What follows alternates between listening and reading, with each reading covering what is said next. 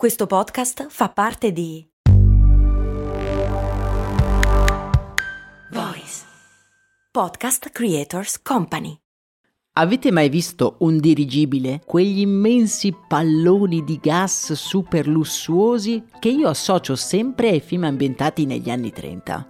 In effetti, proprio dagli anni 30 sono letteralmente scomparsi dalla faccia della Terra ma ben presto potrebbero tornare di moda soprattutto perché sarebbero sorprendentemente ecologici. Vi spiego tutto tra pochissimo qui su Brandy.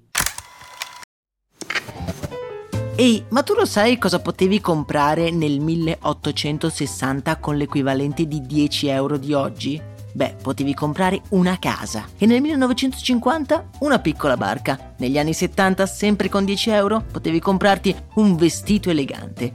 E oggi, con 10 euro, cosa puoi comprare? Un chilo di pane, un kebab? Effettivamente non un granché, ma puoi comunque investirli per il tuo futuro. Come? Beh, su Scalable, un'app che ti mette a disposizione gli strumenti essenziali per costruire una cultura del risparmio. Ti consente di investire in modo flessibile in azioni, ETF e fondi creando piani di accumulo automatici a partire da un solo euro. Quindi con 10 euro diciamo che siamo proprio alla grande. In più, con Scalable puoi iniziare il tuo percorso di investimento in piccoli passi, approfittando di una sezione dedicata all'apprendimento dei principi base degli investimenti. Amplia le tue conoscenze finanziarie e fai crescere i tuoi investimenti nel tempo. Scopri Scalable per i tuoi investimenti. Link in descrizione.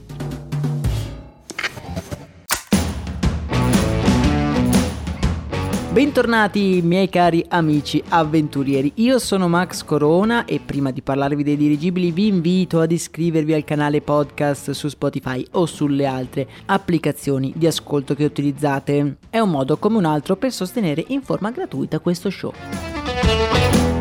Come detto, oggi vi voglio parlare forse del veicolo che più mi affascina tra tutti, il dirigibile una cosa a metà strada tra una mongolfiera e una nave spaziale. Una cosa super lussuosa che rappresentava il futuro dell'aviazione nei primi anni del Novecento, per poi scomparire nel modo più veloce possibile. Ma andiamo con ordine per capire bene che cosa è successo.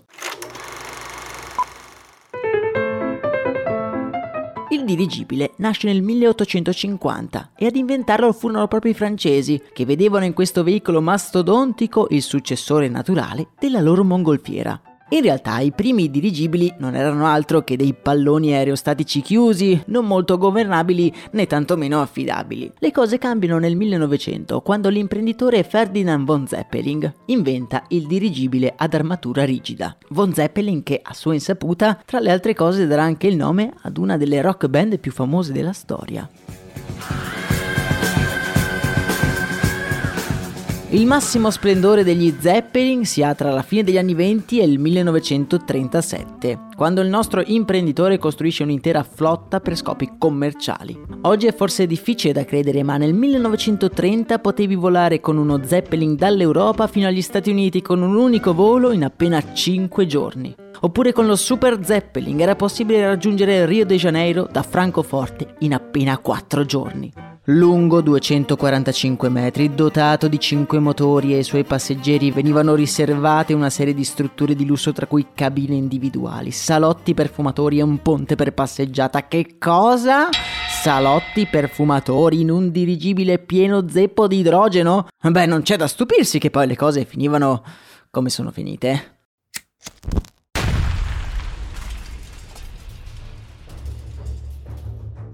Sebbene dotati di una struttura rigida, i dirigibili erano vulnerabili e con l'aumentare della diffusione dei voli civili aumentano anche gli incidenti. Il peggiore è stato sicuramente quello dell'Hindenburg, quando in una fase di atterraggio uno Zeppelin prese fuoco carbonizzando gran parte dei passeggeri. L'incidente non era di certo il primo di questo genere, ma la sua rilevanza nell'opinione pubblica fu devastante.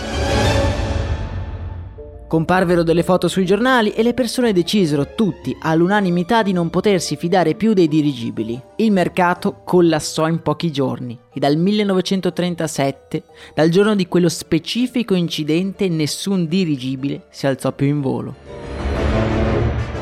In tutto, i dirigibili hanno ospitato più di 52.000 passeggeri in circa 8 anni di attività. Da allora l'innovazione si è concentrata sugli aerei, che hanno preso il sopravvento sui dirigibili, che sono stati utilizzati solo a scopo pubblicitario o per riprese aeree, dato il loro volo stazionario e silenzioso. Malgrado la fortuna dei dirigibili sia finita molto presto, alcuni gruppi di ricerca hanno continuato a svilupparne il potenziale, perfezionandone poco a poco la tecnologia per renderla un pochino più sicura. Questo perché il dirigibile sarebbe un mezzo molto più ecologico rispetto agli aerei.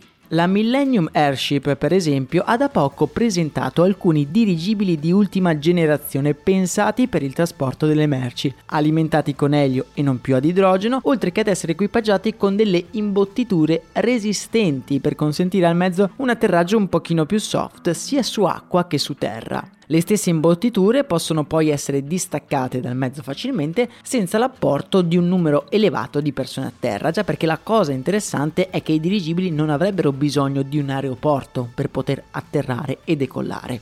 Già perché un volo cargo di un dirigibile emette nell'atmosfera a parità di merce trasportata rispetto ad un aereo il 90% di CO2 in meno.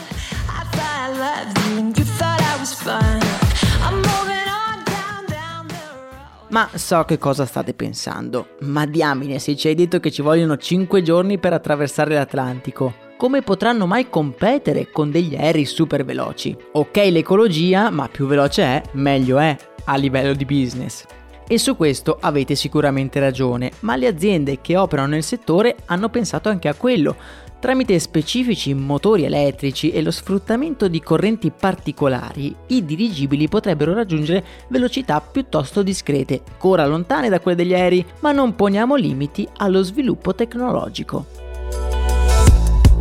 Ci sono delle aziende che poi si sono spinte anche oltre. Per esempio la Airlander ha progettato dei dirigibili per il volo civile. Non saranno dei voli di lusso e saranno pensati per distanze relativamente ridotte, con una velocità media di 130 km orari.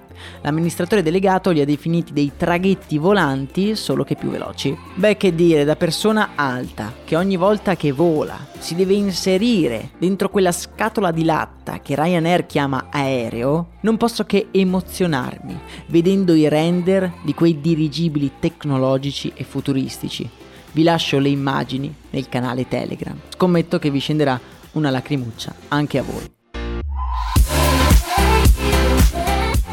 A mio avviso però i dirigibili ancora oggi sono troppo inefficienti per diventare davvero un'opzione al volo civile commerciale. Ma questi segnali sono incoraggianti. Dal 1937 ad oggi non sono mai più stati presi in considerazione e quindi hanno circa 85 anni di innovazione da recuperare. Io sono fiducioso, tra qualche anno forse potremmo avere davvero un nuovo mezzo ecologico per spostarsi. Voi che cosa ne pensate? Vi aspetto nel canale Telegram come sempre per scambiarci le nostre opinioni. Intanto vi invito a seguire il canale podcast e se vi è piaciuto l'episodio a condividerlo con i vostri amici e colleghi. Augurandovi una serena giornata, io vi abbraccio forte. Un saluto da Max Corona.